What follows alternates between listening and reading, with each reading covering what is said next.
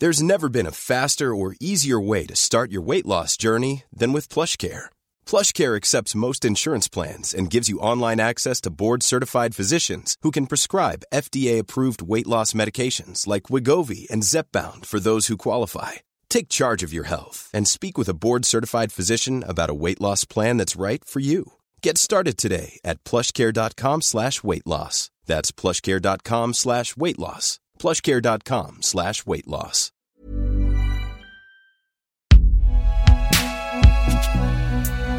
Binge audio. Salut les dépressifs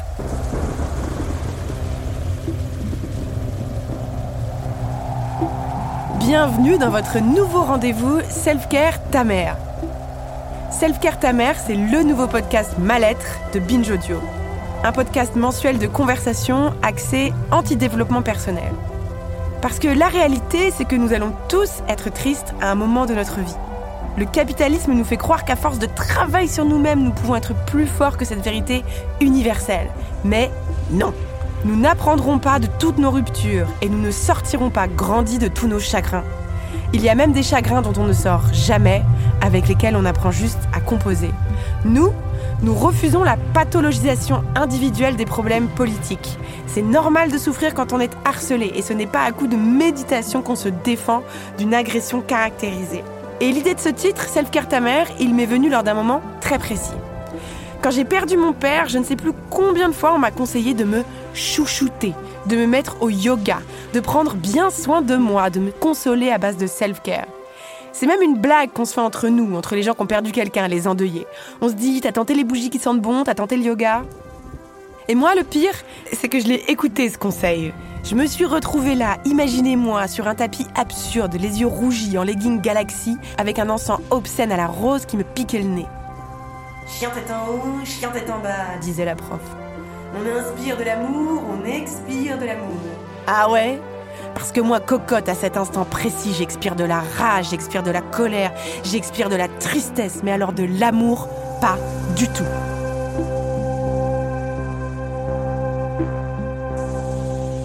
Self-care, il y avait écrit. Vous voyez là, c'est ces petites boîtes blanches lumineuses avec des lettres noires, ces petites boîtes imblairables qu'il y a dans tous les espaces bien-être de France.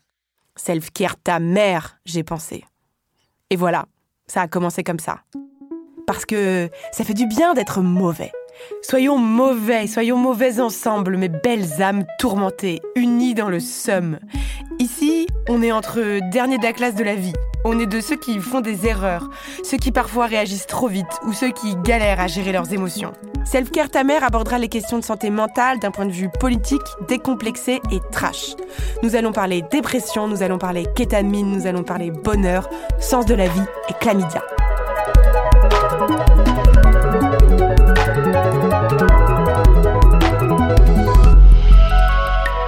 Et pour ce nouveau rendez-vous, vous retrouverez toujours à mes côtés Samuel Doc. Samuel Doc est psychologue clinicien et auteur de plusieurs ouvrages, dont L'éloge indocile de la psychanalyse. Et son petit dernier s'intitule Les chemins de la thérapie. A priori, niveau santé mentale, il sait de quoi il cause. Oui, et moi je suis très content de te retrouver pour ce voyage à travers le soi, à travers le moi, à travers le nous, en toute indocilité. Coco Spina, salut Coco. Salut Judith. Salut Coco, toi tu es journaliste, tu n'as pas encore écrit de bouquin mais il serait peut-être temps de t'y mettre. Coco, tu te définis comme une dark Gwyn et vous allez faire connaissance avec elle. Vous verrez niveau déprime, elle s'y connaît aussi parce qu'elle est rarement de bonne humeur plus de trois jours consécutifs. C'est ça, je suis d'ailleurs ravie de passer ce mauvais moment avec vous aujourd'hui. Et nous échangerons aussi tout à l'heure avec Jean-Victor Blanc. Jean-Victor, tu es addictologue et psychiatre, auteur de Addict et de Pop and Psy. Salut Jean-Victor. Salut. Notre premier épisode est consacré à la prise de médicaments, de médicaments antidépresseurs et de leurs effets, de si oui ou non on peut continuer à mener une vie normale quand on les prend. Et par mener une vie normale, j'entends continuer à boire des coups à l'apéro. Alors oui, on sait qu'on ne devrait pas le faire, mais est-ce que mélanger alcool et antidépresseurs, en vrai, si on le dit à personne, est-ce que c'est une si mauvaise idée? Addiction et dépression, est-ce que finalement c'est pas le combo des années 20 comme le fluo et la disco dans les années 80 Alors ma chère Coco, j'aimerais te demander, est-ce que toi, tu as déjà euh, pris des médocs, des antidépresseurs? Eh ben non, j'en ai jamais pris. Pourtant, on m'en avait déjà euh, prescrit, ça et des anxiolytiques. C'était euh, il y a quelques années, donc je venais d'arriver en France. Et pour moi, c'était très important à ce moment-là de, de me créer une, famille choisie, en fait. Mhm. Je suis venue en France aussi parce que... Tu venais d'où? D'Italie. Mhm. Justement, j'allais l'expliquer. En fait, je, je viens d'Italie et j'ai vécu dans une Italie conservatrice, une Italie berlusconienne, où euh, être homosexuel, et surtout à cet âge-là, c'était euh, tout simplement impossible. Donc pour moi, c'était très important de, de me créer cette, euh, cette bande. Et d'ailleurs, au sein même de cette bande, j'ai rencontré ma première amoureuse. Donc première relation avec une personne lesbienne. En tout cas, c'est ce que je croyais. Et il s'est avéré que cette personne n'assumait pas notre relation. Et donc, quand il s'est agi de nous afficher au grand jour, malheureusement, elle a retourné sa veste et elle m'a rejeté très brusquement. Vous aviez quel âge? Bah, C'était, on avait 17-18, c'était l'année du bac, quoi. Mhm. Donc, donc voilà, assez douloureux. Et en fait, ça a généré un effet de groupe où je ne sais pas pourquoi, tout le groupe avait décidé que j'étais une immense dégueulasse d'avoir voulu euh, euh, sortir avec une personne hétéro. Et euh, j'ai commencé à recevoir des SMS d'intimidation, des appels de menaces, à coups d'homophobie intégrée, parce que c'était bien avant MeToo et tout ça, donc il faut vraiment s'imaginer que on n'était pas sensibilisé et woke comme aujourd'hui. Voilà, j'ai même retrouvé récemment des mails qui m'avaient été envoyés à cette époque-là où euh, je me prenais des phrases du style que j'étais trop grosse pour qu'on ait envie, ne serait-ce que de coucher avec moi, et euh, choses de ce type-là. Ouais, donc euh, vraiment grossophobie, homophobie, il y a tout. Franchement, toute la panoplie de la gouine malheureuse adolescente, elle est présente dans cette histoire. ce qui a vraiment caractérisé beaucoup de mon pattern amoureux par la suite. Bref, et je n'ai pas pris les antidépresseurs et les anxiolytiques qu'on m'avait proposé de prendre à cette époque-là, parce que je me suis dit, mais en fait, punaise, je subis une injustice, euh, je ne vais pas me médicamenter pour surmonter une injustice. Euh, on va plutôt s'attaquer à l'injustice en elle-même. Bon, le problème, c'est que par la suite, j'ai vécu d'autres harcèlements. Et en fait, euh, pareil, dépression, mélancolie, crise d'angoisse terrible. Et euh, jusqu'à il y a peu de temps, après euh, une autre histoire compliquée, je suis allée voir un psychiatre dans le 16e à Paris. Donc, euh, c'était pas forcément le bon rapport qualité-prix parce que ça coûtait 180 euros la séance. Et ce n'est que très peu remboursé. Donc, si vous êtes une personne queer et précaire, n'allez pas chez les psychiatres du 16e. voilà. Et donc, lui aussi, il m'a prescrit ces trucs-là. Et l'ordonnance est restée dans mon sac pendant des semaines. Euh, je me suis dit pareil, que je subissais une injustice et que donc non, euh, bah, il fallait la reconnaître euh, et j'allais y arriver toute seule. Et l'alcool et la clope allaient faire l'affaire, quoi. Et, et ben aujourd'hui, je me dis que j'ai mal fait. Je me dis que j'ai mal fait parce qu'en fait, je pense que quand on est dans ces états-là, on s'auto-traumatise on vit des moments où on est extrêmement en colère, où on s'y prend à des objets, à ses proches, ça peut être douloureux. Et, je pense que ça m'aurait permis en quelque sorte de beaucoup moins porter attente à moi-même, de, les prendre à ce moment-là. Donc voilà. Mais c'est peut-être c'est peut-être aussi parce qu'on ne t'avait pas assez expliqué le fonctionnement de ces molécules, de ces médicaments, et, et qu'on n'avait pas dédramatisé aussi la consommation d'anxiolytiques et d'antidépresseurs. C'est peut-être pas toi? Je pense que c'est complètement ça. Euh, j'avais beaucoup d'a priori culturels aussi, parce que ma mère est addictologue, ça il faut quand même le préciser. Donc j'ai un peu euh, grandi avec ma, maman sur mon épaule qui me dit attention les addictions. Et du coup, j'avais un peu plein d'a priori sur ces substances-là. Et euh, je répète quand même, le psychiatre du 16e, c'était pas forcément un espace safe pour moi. Donc euh, voilà, j'avais pas trop compris. Et toi, Samuel? Oui, oui. Alors c'est vrai que c'est particulier puisque euh, tu l'as rappelé, je suis psychologue clinicien, docteur en psychopathologie et euh, en règle générale, quand on est psy, ben, on parle pas de ses blessures. C'est vrai, on devrait être des super-héros tout puissants et, et ben moi c'est pas mon cas et, dans un livre que j'ai publié que tu as rappelé l'éloge indocile de la psychanalyse, j'ai choisi d'en faire le récit de cette dépression qui m'a frappé il y a sept ans et qui a été extrêmement violente. je me rappelle du contexte, je travaillais dans un grand hôpital parisien en cardiologie pédiatrique. Et un jour, un enfant atteint d'une très grave maladie, eh bien, est arrivé au service et devait, devait mourir dans notre service. Malheureusement, il y a eu un couac d'organisation et il n'a pas été sédaté, c'est-à-dire que mm, voilà, il n'y a pas eu vraiment de, préparation à cela. Et ce jour-là, eh bien, il n'y avait personne d'autre que moi, le psychologue du service. Donc, ne pouvant pas laisser une, une humanité en détresse, je suis resté à son chevet et pendant plusieurs, euh, plusieurs heures, trois heures, il m'a répété qu'il allait mourir, qu'il avait mal. Ça a été un traumatisme absolument énorme euh, pour moi. Euh, peu de temps avant déjà, un enfant était mort dans le service et ça avait été dur, même si si c'était mon travail, vous savez, vous pouvez euh, faire mon métier et, recevoir une personne, deux personnes, trois personnes et ne pas être atteint du tout. Et puis à un moment, sans savoir pourquoi, quelque chose va vous toucher. Moi, j'ai cru que j'avais géré, j'ai pensé, je me suis dit, ouais, Samuel, tu as fait ton travail, tu as été là, là où il y avait de la souffrance. Dans les jours qui ont suivi, j'ai commencé à avoir cette impression qu'un déchet toxique était tombé en moi et commençait à, corrompre l'intégralité de ma vie psychique. J'ai commencé à ralentir. C'est-à-dire que me laver les dents était devenu compliqué, faire la vaisselle, euh, passer un coup de téléphone. Le moindre geste me coûtait, je n'y arrivais plus. J'avais l'impression que mon organisme tout entier était pris dans du ciment. Mes pensées elles-mêmes se, se dérobaient. Je n'arrivais plus à penser à rien d'autre qu'à ce sentiment de mort et de perte de sens de mon existence. Ça, c'est ce qui caractérise la dépression. Ce qu'on nomme de manière technique la perte de l'élan vital, l'humeur dépressive, je l'ai portée dans ma psyché, dans mon corps. Quand j'ai mon compagnon, j'avais le sentiment de ne plus le sentir. D'ailleurs, je ne sentais plus mon corps. Si je me, si je me lavais, je ne sentais plus, plus l'eau. Il y avait une atonie affective absolument euh, euh, dévastatrice. Je faisais vraiment l'expérience d'une dépression extrêmement sévère, extrêmement grave. Et heureusement, j'étais déjà euh, psy. Donc, comme je, comme je vous l'ai dit, c'est moi-même qui ai pris contact avec mon médecin traitant en demandant des mmh. antidépresseurs. Alors, la réaction, là, je la raconte, elle me fait rire. Il me disait, oui, oui, mais vous savez, monsieur Doc, on a lu vos livres. Hein. dites donc, c'est un peu sombre et vous citez des auteurs plutôt sombres. Hein. C'est peut-être par là qu'il faut commencer le boulot. Alors, euh, pour tous ceux qui nous écoutent, non, non, hein, rassurez-vous, vous si vous souffrez d'une dépression, c'est probablement pas parce que vous lisez des choses tristes. On en, on en reparlera sûrement au cours de cette, de cette émission. Mais oui, moi, j'ai réclamé cela. Cependant, le véritable travail de reconstruction, de, de résurrection, a été lorsque j'ai commencé à chercher le sens que pouvait avoir cette épreuve pour moi, lorsque j'ai consulté un analyste, lorsque j'ai repris une tranche avec un mmh. psychanalyste et que j'ai commencé à faire cette exploration-là.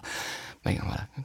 Oui, non, c'est intéressant euh, ce que, ce que tu racontes. Euh, et Coco, ton histoire me fait aussi penser à ce que moi j'ai traversé. Je pense qu'on est plusieurs à avoir euh, reçu ces prescriptions, peut-être sans suffisamment connaître. Toi, tu étais psy, donc tu en savais peut-être davantage. Parce que moi aussi, j'ai reçu cette. On m'a prescrit des, antidépresseurs à un moment, peu de temps après le, décès de mon père. Ça va revenir souvent, le décès de mon père, c'est un peu mon trauma majeur.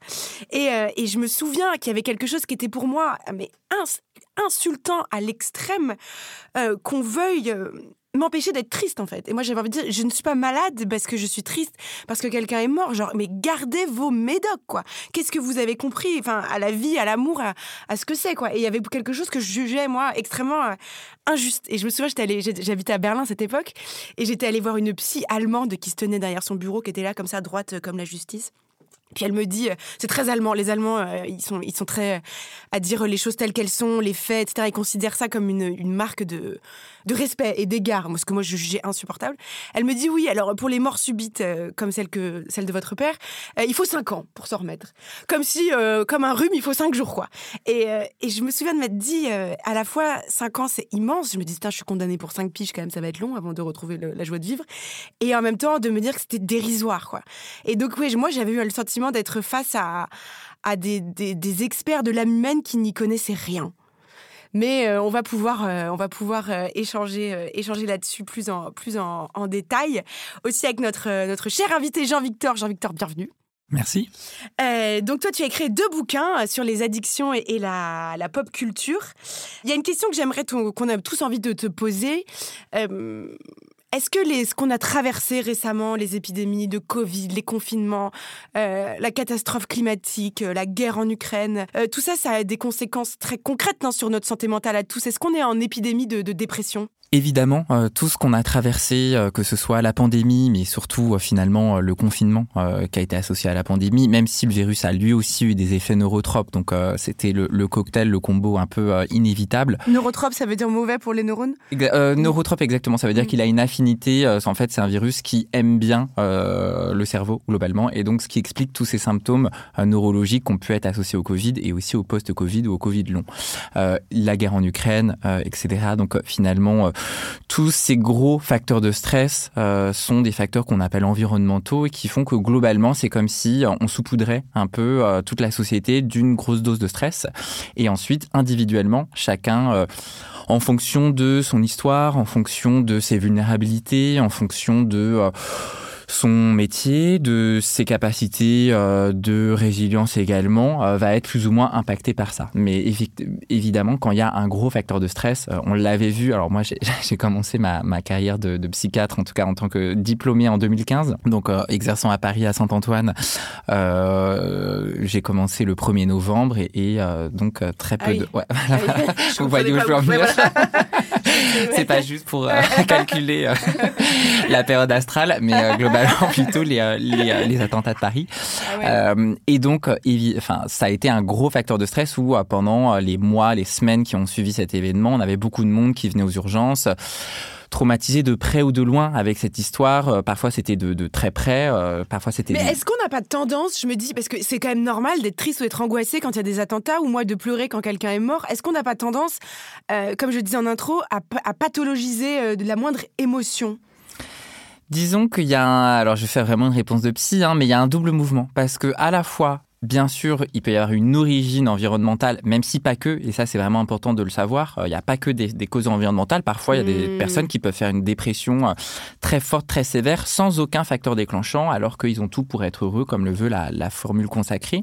À l'inverse, beaucoup de patients que je vois, et, notamment euh, que ce soit aux urgences ou en consultation, vont arriver parce qu'ils ont trop longtemps banalisé leur mal-être. Donc ça, va dépendre un peu bien sûr de, quel point de vue on se place. Moi, mon mon point de vue et, ce que je défends comme idée euh, euh, dans mes livres et, dans mon travail, c'est euh, finalement essayer d'augmenter l'éducation sur la santé mentale. Parce qu'en fait, si on confond tristesse et dépression, évidemment, euh, dès qu'on est triste, on prend un antidépresseur. Ben en fait, un, ça marche pas, on va en reparler. Et puis deux, euh, c'est un peu débile. Et trois, euh, humainement, éthiquement, est-ce que c'est la société dont, on veut vivre? Je pense pas. En tout cas, personnellement, non.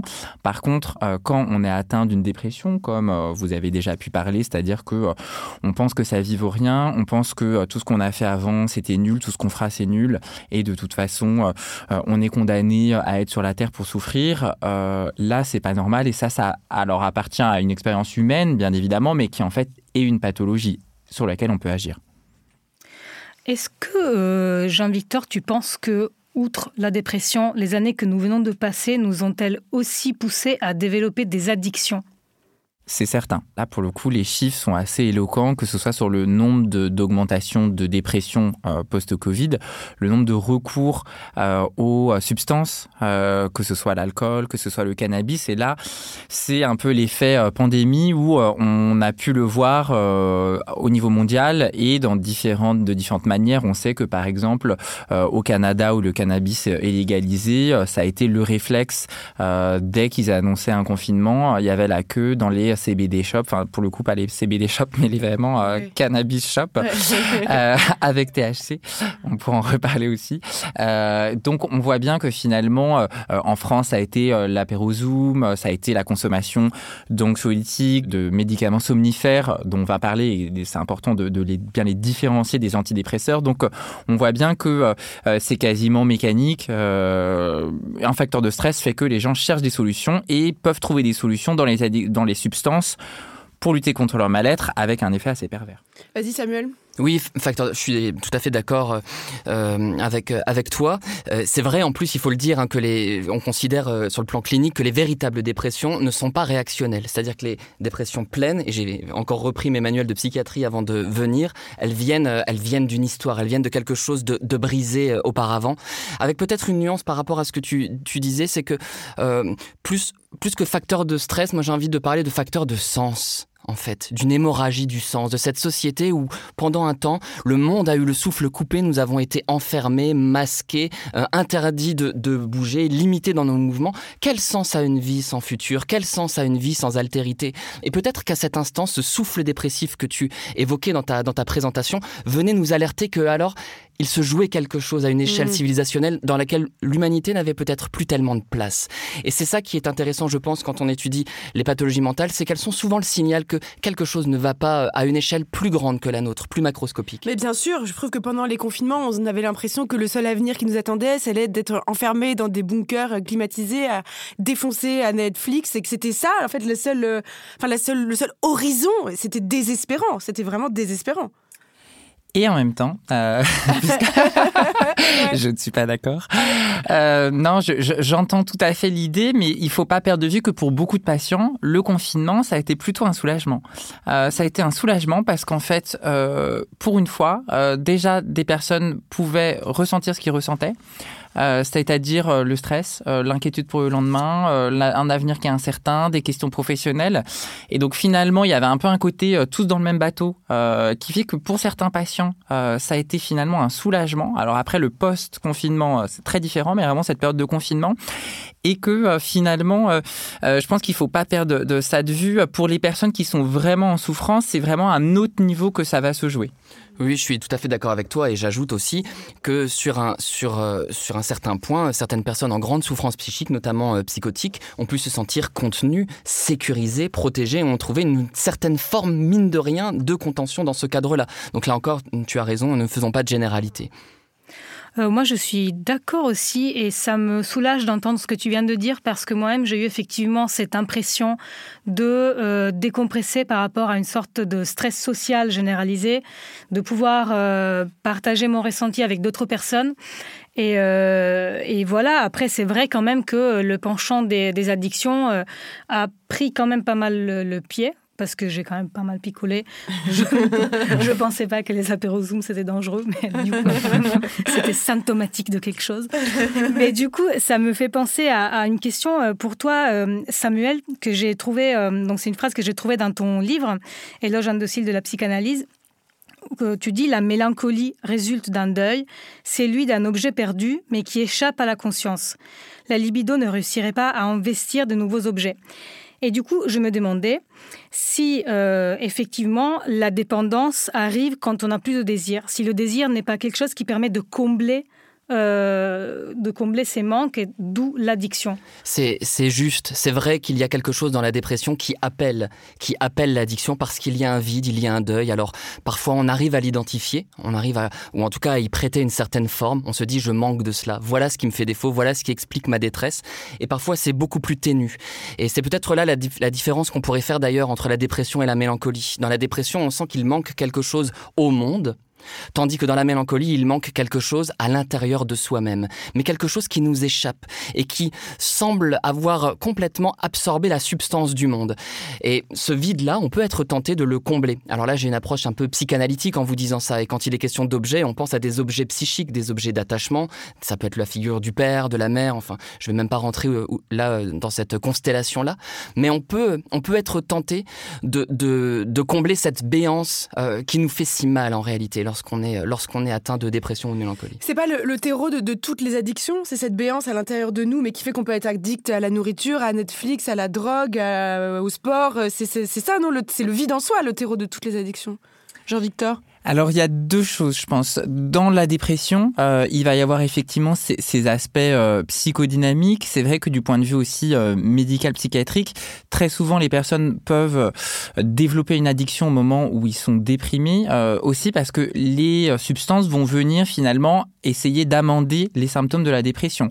On dort pas, et eh ben on se dit que le cannabis c'est bien parce que ça va nous permettre de dormir. On est stressé, on se dit que c'est vrai qu'on a remarqué que quand on on buvait un petit coup euh, ou euh, plusieurs petits coups ou d'ailleurs des gros coups, euh, et ben au final ça enlevait cette angoisse et on se sentait bien de manière momentanée. Et c'est là qu'il va, il peut y avoir du coup ce, piège, puisque sur le long terme, que ce soit le cannabis, l'alcool ou toutes les autres substances, vont finalement aggraver les symptômes, vont masquer les symptômes de la dépression, mais in fine les aggraver. Donc là pour le coup c'est un premier, un premier élément et je pense que c'est important justement d'avoir cet effet-là en tête Pour ce qui est de des addictions en général, là aussi une réponse pas forcément aussi simpliste hein, que pour pour reprendre le, fil rouge de, de l'anti-développement personnel. En tant que psychiatre, je ne propose jamais de réponse très simpliste. pour le coup, ça va être très complexe puisque il va y avoir effectivement ce mal-être interne.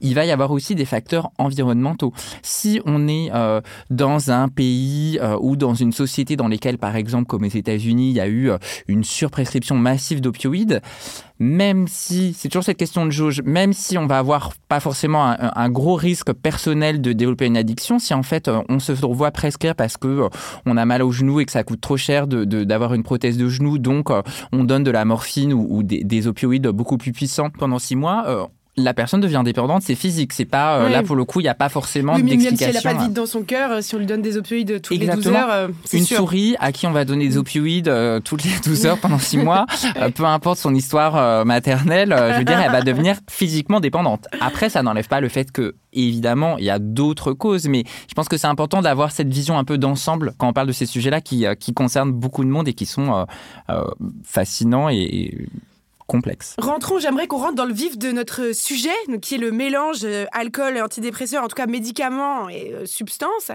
Euh, moi, je vous ai pas tout dit sur les raisons pour lesquelles j'ai pas pris mes antidépresseurs quand j'habitais à Berlin. la deuxième raison, c'est que c'était ma folle jeunesse et que dans mes années de folle jeunesse, mon surnom c'était Keta Queen. Donc, ça veut dire que je me défonçais pas mal la gueule. Je vais vous dire les choses comme elles comme elles l'étaient. Et je me disais, ça va être too much de tout mélanger. ça va être trop pour ton cerveau. Et j'ai préféré euh, finalement continuer à peut-être à m'auto-médicamenter un peu moi-même toute seule avec des substances que de prendre les vrais euh, médicaments. Euh, est-ce que j'ai bien fait à votre avis? Non. j'aurais dû, oui, j'aurais dû. Moi, j'ai bien fait de pas tout mélanger quand même. La question se pose. Honnêtement, ça c'est une vraie crainte et clairement t'es pas la seule à avoir cette inquiétude-là de mélanger les deux. Mais comment dire, c'est un peu comme si on se disait bon bah je cherche une, une, image, mais honnêtement, ça ne vient pas, ça viendra peut-être. C'est une question que tes patients te posent beaucoup C'est une question qui peut être beaucoup posée et quasiment plus dans mon entourage que dans mes patients parce que les patients osent pas forcément poser la question. Moi, d'emblée, je le dis, et notamment pour ceux qui ont une, une, dépendance à côté, évidemment, mais pour ceux qui ont une consommation occasionnelle, euh, c'est pas parce qu'on va prendre un antidépresseur qu'on doit plus toucher une goutte d'alcool. Sachant que, comme je l'ai dit, beaucoup de personnes vont euh, finalement boire pour soigner leur dépression. Donc, si on leur dit, bah, tant que vous buvez, vous prenez pas d'antidépresseur euh, et vous buvez parce que vous êtes déprimé, en fait, c'est le, chien qui se mord la queue et on, on peut pas, on peut pas se sortir de ce, cercle-là. L'idée, euh, ça va être de finalement expliquer que globalement, les drogues, incluant du coup l'alcool, il n'y a pas de différence. Alors bien sûr, il y a des différences entre les substances, mais ça va faire que les antidépresseurs vont être beaucoup moins efficaces.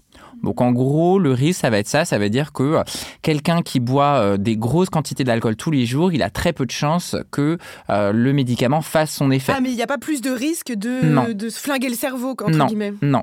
Sachant que, mais là on va en parler, les antidépresseurs, c'est un, traitement qui est extrêmement stigmatisé.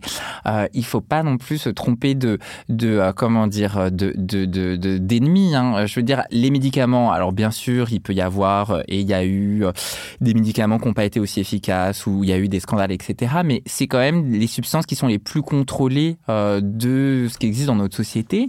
Euh, le business model de la drogue, euh, que ce soit le cannabis, la kétamine et l'alcool, c'est d'avoir le plus de consommateurs possible. Et pour les substances qui sont interdites, donc les stupéfiants, il n'y a aucun contrôle. Donc ah bah c'est vrai comme si on disait ah bah je préfère, je vais pas risquer de prendre quelque chose parce que c'est les big pharma, les méchants médicaments, et je vais prendre à côté, je veux dire les, les narcotrafiquants. Mais au-delà de, au-delà de, du, du, business, euh, je veux dire, on en parlera aussi. Hein, c'est quand même une industrie euh, extrêmement euh, lucrative et surtout mmh. en France où on est les numéro un de la consommation d'antidépresseurs. Moi, ce qui me, les deux, les deux, les deux hein, enfin en tout cas, on est, on est, non. on est plus. non, non, ça je le développe bien dans mon livre. on est 16e de l'OCDE et c'est pourtant un, marronnier qu'on retrouve systématiquement dans les médias. Or, c'est faux depuis au moins une quinzaine d'années. Donc là, pour le coup, désolé de, de ah. t'interrompre, mais vraiment, c'est faux, c'est archi faux. On est 15e, on est après le Royaume-Uni, on est après l'Islande, on est après l'Italie. Donc on est 16e de l'OCDE. On n'est pas premier. Et là-dessus, c'est un, c'est un ah, fait. Bon. C'est, voilà, bon, en tout, cas, en tout cas, moi, je suis autant euh, dérangé lorsque j'entends, par exemple, qu'une personne ne s'autorise pas ou n'est pas autorisée. Il y a beaucoup d'exemples catastrophiques hein, de psychanalystes, par exemple, qui pensent être tout puissants et et, veulent prendre en charge absolument le patient dans sa globalité et, peuvent même dissuader de prendre un traitement antidépresseur. J'ai eu des cas dans mon entourage. C'est de la mise en danger hein, de la vie d'autrui, littéralement. Mais je suis tout autant dérangé lorsque, et ça m'est encore arrivé la semaine dernière, euh, une personne arrive en consultation et me dit qu'elle est sous antidépresseur depuis 20 ans.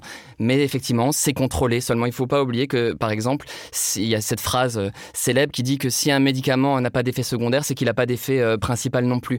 L'antidépresseur le, ne, ne, ne, solde pas non plus toute cette conflictualité psychique, tout, tout ce qui, comment dire, vient inscrire le sujet dans son histoire. Et c'est pour ça que les psychothérapies ont du, sens. Mais là encore, c'est aussi une question euh, d'orientation médicale. Aujourd'hui, beaucoup de médecins, je lisais ça avant, euh, d'arriver, je lisais une étude euh, dont on donnera la référence peut-être dans, les, commentaires. beaucoup de médecins ont ce réflexe de prescrire des traitements antidépresseurs, mais peut-être moins de proposer par exemple des psychothérapies par la parole, où justement le sens va être travaillé, où la personne va pouvoir se relever peu à peu de ses blessures. Mais du coup, euh, moi, j'ai quand même l'impression qu'en France, peut-être on prend moins d'antidépresseurs, mais que euh, c'est quand même un pays où on boit énormément. Enfin, moi, je suis arrivée en France, euh, les Italiens, ils tiennent pas du tout le, coup derrière vous. c'est vraiment, c'est inquiétant. Et vous commencez très tôt. Mais du coup, est-ce qu'il n'y a pas peut-être un effet de remplacement? Et je ne sais pas, est-ce que... Est-ce que finalement c'est grave de consommer, de prendre des antidépresseurs en même temps? Comment hmm. C'est une question qui est, euh, passionnante. il faut savoir que en plus, au niveau de cette question d'antidépresseurs, la France est plutôt un pays qui est un gros consommateur de médicaments dans le sens où, euh, étant donné qu'on a un système euh, qui est assez inclusif, qui est quand même la sécurité sociale, qui quand même, on va dire, permet à beaucoup de monde d'avoir des soins, ce qui n'est pas le cas dans, beaucoup de pays, pour tout ce qui va être, par exemple, consommation de médicaments antidiabétiques ou pour l'asthme, etc. On est plutôt des forts consommateurs. C'est vrai que, à la différence pour des, antidépresseurs pour tout ce qui est la consommation d'anxiolytiques. Donc là, on parle de médicaments euh, de la famille de, euh, du diazépam, de euh, l'alprazolam, dont les noms commerciaux sont très connus, c'est Xanax, Lexomil, etc. C'est ce qu'on prescrit pour, contre les crises d'angoisse, contre l'anxiété, exactement, etc. Exactement. expliquer. Exactement. Et pour tout ce qui est les hypnotiques, donc les somnifères globalement, c'est on est un pays qui est plutôt un gros consommateur. Ce qui, alors, euh, a plusieurs origines. Le fait que, comme je disais, c'est un, système assez euh, inclusif. Effectivement, faire le parallèle avec la forte consommation d'alcool euh, en France. Alors là aussi, on n'est plus les premiers. Je crois qu'on est les trois ou quatrièmes au niveau mondial. Globalement, la consommation d'alcool, elle a plutôt diminué en France depuis une vingtaine d'années, ce qui est plutôt positif. Même si, et ça c'est moins positif, en tout cas, ça montre qu'il y a un changement des, des, consommations. On est plus passé d'une consommation qui était euh, on va dire, euh, euh, journalière, quotidienne, mais globalement faible, mm. à du binge. Alors, si on veut vraiment euh, boire et prendre des antidépresseurs, mhm. est-ce qu'il y a des alcools qui sont moins toxiques que les autres? Est-ce que c'est euh, champagne, Xanax euh, Enfin, comment on fait? Alors, la rumeur, enfin, la rumeur, c'est un peu un mythe hein, qui, circule chez, les, chez parmi les psychiatres, c'est que le, dans le champagne, il y aurait du lithium. Bon, aussi un médicament, un thymorégulateur, mais bon, bref, on referme cette petite parenthèse ludique. Hein. ne sautez pas sur le, champagne si vous nous, nous écoutez. Il n'y a pas tellement de différence. Alors là aussi, c'est la force du lobby de l'alcool. Hein. Donc encore, une fois, euh, pas que je défende à tout prix l'industrie pharmaceutique, mais il faut bien voir ce qu'il y a en face. Euh, la, grande force du lobby de l'alcool, c'est d'avoir réussi à faire croire euh, à la France et, probablement à notre président qu'il y a une différence d'alcool entre un très bon champagne de LVMH avec la pire piquette que vous allez trouver chez Lidl. Bon, j'arrête pas de dire des marques, je sais pas si on a le droit, mais je n'ai aucun conflit d'intérêt ni avec Lidl ni LVMH, hein, je le précise. Euh, en tout cas, euh, il n'y a aucune différence. Au niveau du cerveau, c'est le même alcool, c'est la même, c'est de l'éthanol, c'est la même molécule, donc il n'y a pas de différence entre euh, un alcool et un autre vis-à-vis de la question des antidépresseurs.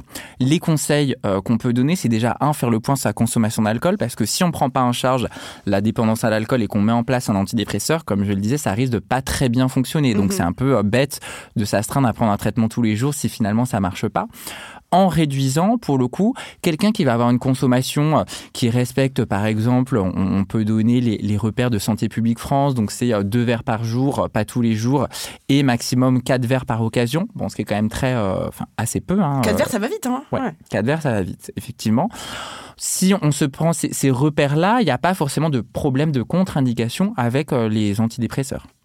Parce que sinon, c'est quand même, en plus, ce serait quand même très compliqué. Quelqu'un, déjà, on lui demande de prendre un traitement pour traiter sa dépression alors que ça va pas trop, et on lui dit il faut plus boire d'alcool pendant un an. Bon. C'est sûr, Samuel. Après, il faut être très prudent hein, pour les auditeurs qui nous écoutent, comme on est vraiment sur une émission aussi de, divertissement, et là, on s'aventure sur un terrain euh, très médical.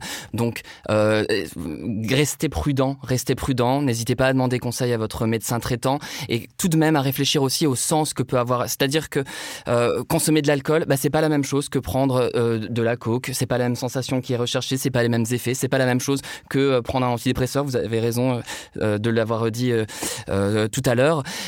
voilà, il faut il faut s'interroger là-dessus. Je pense au mhm. travail par exemple de Gérard Haddad, psychiatre, psychanalyste, qui réfléchissait sur l'alcool et qui montrait bien par exemple cette question du deuil inélaboré alors on peut rejeter, aimer ces, interprétations, mais en tout cas, ça le mérite de mettre une sémantique. Il dit euh, que derrière chaque alcoolisme, par exemple, se cache un deuil inélaboré, impensé.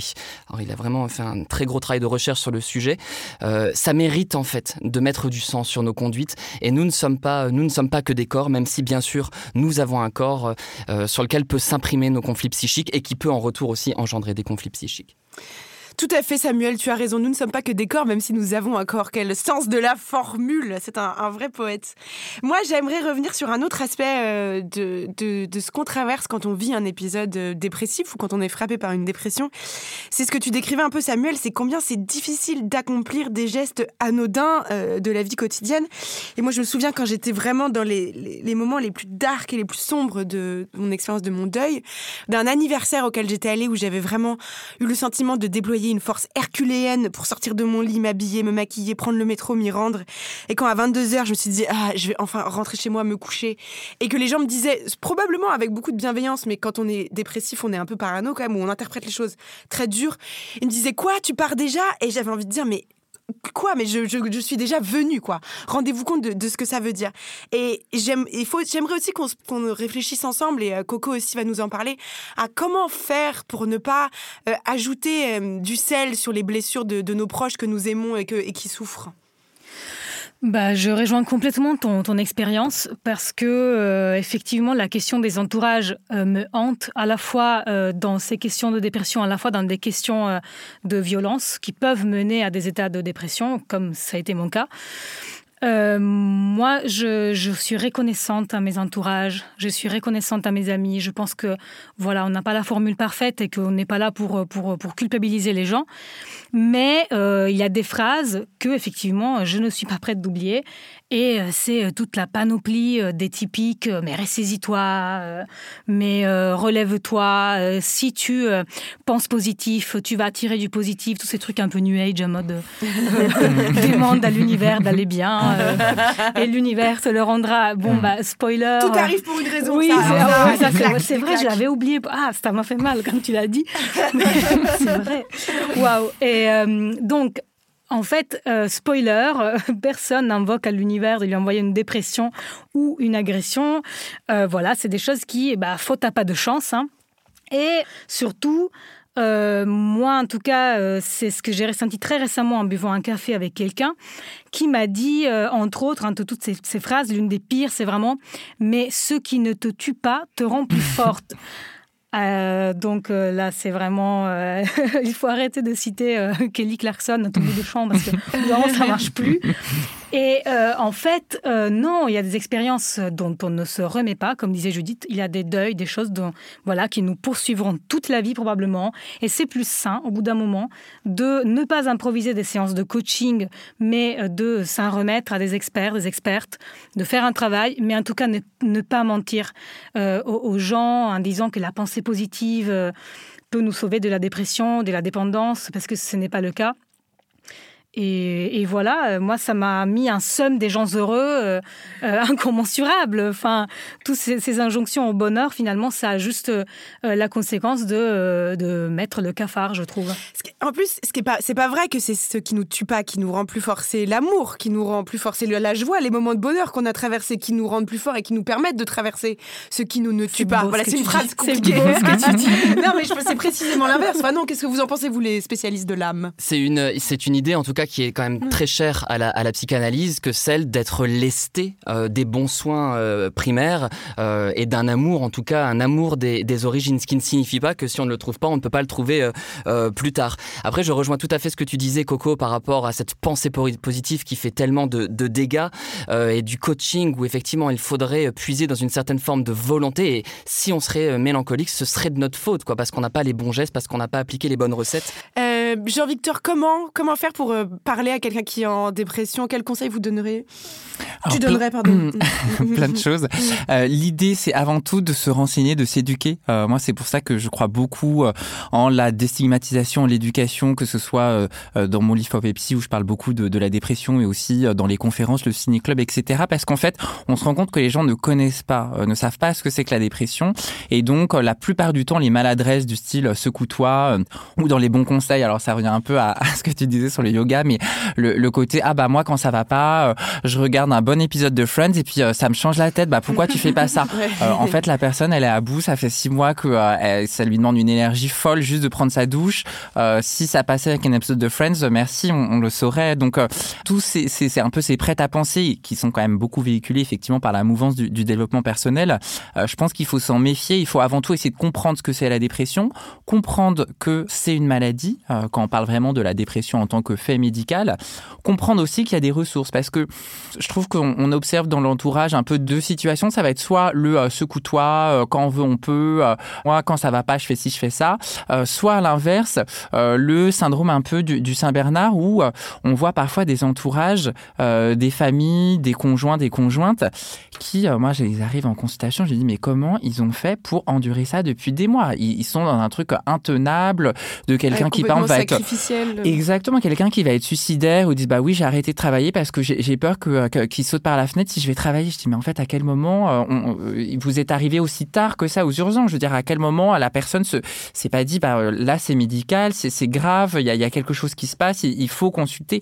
Parfois avec des, des, tableaux de dépression qui vont être délirantes, c'est-à-dire que la personne perd contact avec la réalité, devient persuadée que c'est sa faute. Par exemple le Covid, on a eu beaucoup de cas comme ça.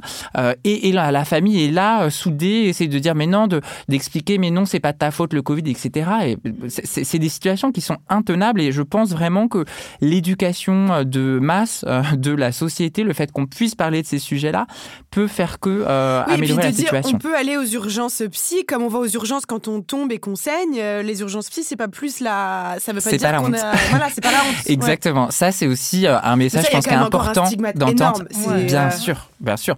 Et même au-delà du stigmate, une méconnaissance. Euh, moi, souvent, quand je dis, voilà, je suis psychiatre, ah bah, je fais des gardes, euh, dans, dans, voilà, le, on va dire la, la société civile, euh, ça, ah bon, euh, mais, mais qu'est-ce qui, qu'est-ce qu'il y a comme urgence en psychiatrie Les urgences, c'est quand on se fait mal au doigt, etc. bah, en fait, quand je dis, bah, il y a les urgences suicidaires, il y a les personnes délirantes, il y a les overdoses. ah oui, c'est vrai. Ah oui, j'avais jamais pensé que c'était des trucs d'urgence. On, on, se dit qu'il y a vraiment un gros problème de, de, de mal éducation finalement sur le Oui, je rejoins complètement euh, ton, ton avis et, je crois aussi que parfois il faut pouvoir justement mettre une limite. Tu évoques dans les relations euh, conjugales. Euh, il faut, dans, dans, la perspective euh, psychopathologique et psychodynamique de, de la dépression, on s'attache hein, quelque part à cette douleur-là. Et on peut euh, avoir du mal à céder à céder sur cet objet endeuillé qu'on ne veut pas qu'on ne veut pas lâcher. Et encore la semaine dernière, je, recevais un, homme dont la femme est, dépressive et à un moment donné, il faut pouvoir dire là, je ne peux plus t'aider, je ne suis pas le bon interlocuteur, euh, il faut que tu consultes. C'est-à-dire qu'il faut aussi pouvoir fixer une limite. Et là, on est aidant. C'est pas en étant dans un discours forcément extrêmement compassionnel. C'est en disant là, je ne suis pas le bon interlocuteur pour toi, je m'inquiète, il faut que tu consultes. Euh, moi, ce que vous dites, ça me fait penser qu'en fait, et je viens de le réaliser, donc euh, grosse, euh, grosse révélation là, mais en fait, j'ai été abandonnée plusieurs fois par des personnes parce que j'étais dans un état dépressif que, qui, elles, ne, ne savaient pas gérer finalement.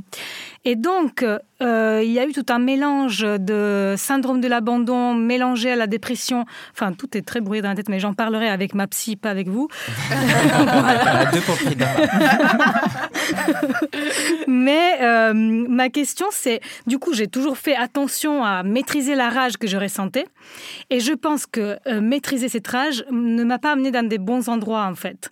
Et donc, ma question, c'est est-ce que maîtriser la rage, retenir la rage, ça peut empirer l'état dépressif Le propos, en tout cas, est extrêmement euh, freudien. Ce qui est réprimé et cultivé, on le voit bien. Après, euh, dans cette idée euh, qui est importante, c'est qu'il y a une charge effectivement agressive, quoi, qui, vient à ne plus trouver d'objet et qui peut se rabattre sur toi-même dès lors que ce n'est plus exprimé. Ça, je pense que c'est une idée, c'est une idée importante. Et quelque part, peut-être qu'il y a aussi cette idée-là de rendre communicable, comme tu le disais, à travers l'éducation, mais aussi de se dire quand quelqu'un interpelle l'autre sur cet état dépressif, est-ce que tu as jamais vécu, toi, le fait de, te sentir étrangère au monde? Est-ce que tu as jamais vécu euh, de ne plus avoir de contact avec cette euh, réalité, de te sentir prise d'un affect? Parce que des mouvements dépressifs, on peut tous en avoir traversé à certains, à certains moments. Euh, et des moments de, comme tu le décris, des moments de rage aussi. Il y a quand même des choses de notre humanité qui peuvent s'entendre à travers la souffrance psychique. Là-dessus, effectivement, je suis, tout à fait d'accord. Il, il, y a deux choses qui me viennent en tête. Alors, l'effet pandémie, euh, qui pour le coup euh, a vraiment, euh, je trouve, permis une certaine solidarité, parce qu'aujourd'hui, plus personne peut dire, bah non, je sais pas ce que c'est qu'être stressé, je sais pas ce que c'est que avoir le moral un peu dans les chaussettes, je sais pas ce que c'est que me faire de l'inquiétude sur, l'avenir. Donc, même si tout ça ne, suffit pas à définir la dépression, je trouve qu'il y a quand même eu un, côté où les gens peuvent imaginer un peu ce que peut vivre la personne atteinte de, de dépression et ce qui permet de faire ce lien. Puis moi, l'autre chose que j'utilise beaucoup, c'est euh, les films, les séries, euh, la pop culture. Euh, je conseille par exemple à quelqu'un qui dirait bah, moi je ne sais pas ce que c'est la dépression, il regarde Mélancolia de Lars von Trier. Je veux dire là on voit, on comprend, on ressent. après on y est plus ou moins sensible, mais je trouve que c'est un très bon moyen de parler de santé mentale et de finalement quelque part réussir à vivre ses émotions. Et, c'est vrai que ce personnage de, Justine, moi c'est un film que j'adore et dont, que j'utilise beaucoup dans, mes cours, etc. jour de mariage où on voit qu'elle ne ressent absolument rien et que c'est impossible pour elle de vivre les choses telles qu'on voudrait qu'elle les vive, c'est-à-dire joyeuses parce que c'est un gros mariage, etc., etc. Je trouve que c'est un très bon, un très bon support, par exemple, pour parler de la dépression et essayer de la faire comprendre. Bah, ce que tu dis, ça me, ça me ramène à deux choses. La première, c'est que j'ai eu la très mauvaise idée un jour de regarder Mélancolia quand j'étais au plus bas. Il était une heure du mat, donc j'ai passé la nuit à regarder ce film. C'est un trauma absolu. Ah bon ah, C'est très conforme dans Mélancolia, c'est tellement beau. Ouais, je sais pas. Moi, ça m'a mis alors que, The Hours, alors que The Hours, par contre, sur la mélancolie, m'a littéralement ah. dévasté avec cette lettre de Virginia. Mais Ok, oui, oui, mais non, mais oui, j'ai lu La lettre de suicide de Virginia Woolf est quand même bouleversante. Et c'est la vraie lettre dans le film. C'est vrai. Attendez, il y a trop de choses qui m'interpellent à la fois. Vas-y, Attends, je finis sur Mélancolia. De Virginia Woolf. je finis sur Mélancolia juste. Et euh, non, en fait, euh, ça m'a ça m'a fait euh, réfléchir au fait que effectivement dans, dans cette dans ce film, cette nuit-là, j'ai réalisé que dans ma famille, il y avait des gens qui ressemblait à ce personnage, je ne sais plus le nom, mais c'est Kristen Dunst qui, euh, qui, hmm. euh, qui personnifie cette euh, femme. Et c'est la dimension familiale en fait de la dépression qui est, qui est abordée aussi dans Mélancolia. Ce qui me mène à vous poser une question avant de revenir à la lettre de Virginia. c'est juste une question sur l'hérédité de la dépression. Euh, moi, mon histoire personnelle, c'est que euh, dans la famille de ma mère, on est euh, dépressif depuis les années 40, je pense. Enfin, il y a plusieurs personnes qui ont, qui ont eu une dépression, et surtout des femmes, évidemment. Et tout ça a commencé avec mon arrière-grand-mère, Yolanda, qui avait perdu son fils d'une maladie rare. Il avait 19 ans. Ça avait été un espèce de gros scandale dans la ville d'où on vient, Catane, parce que voilà, elle a porté le deuil toute sa vie, donc elle avait renoncé à son rôle de mère, à son rôle euh, d'épouse. Euh, c'était euh, assez assez assez grave pour une famille bourgeoise, catholique, etc.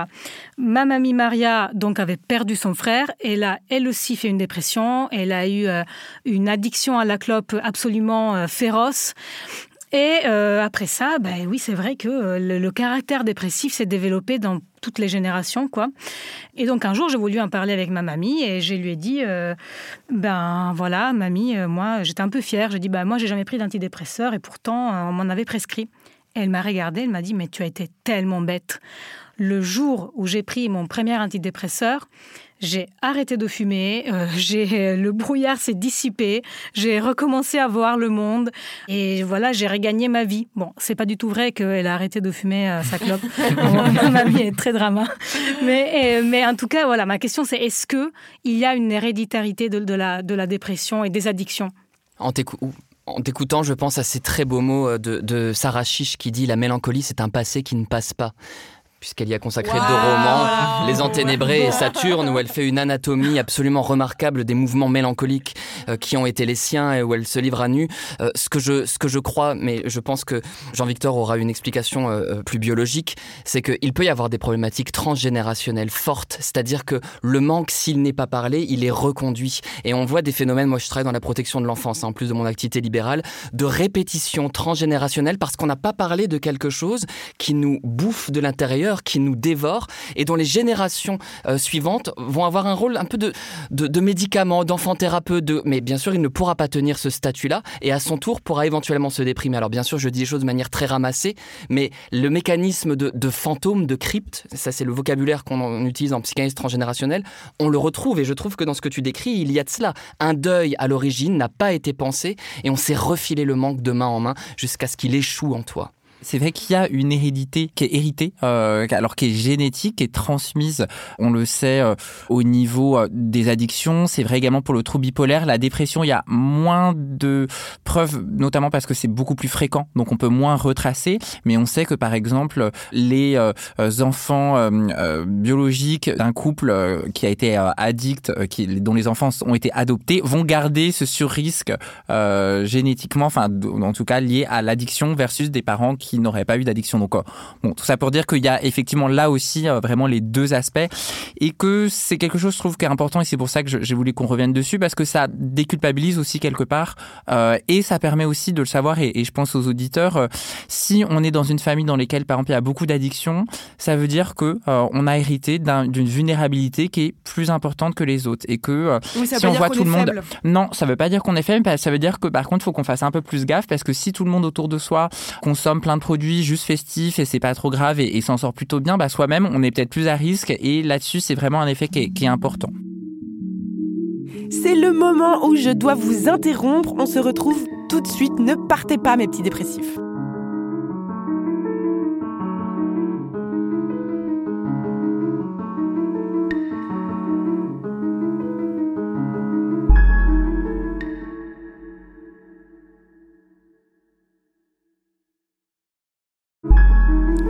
Compris, chères âmes tourmentées, ici on parle de nos galères, on parle de notre santé mentale sans tabou et on partage nos expériences, même les moins glorieuses.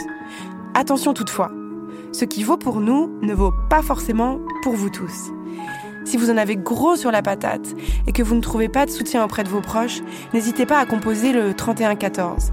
N'hésitez jamais à demander de l'aide.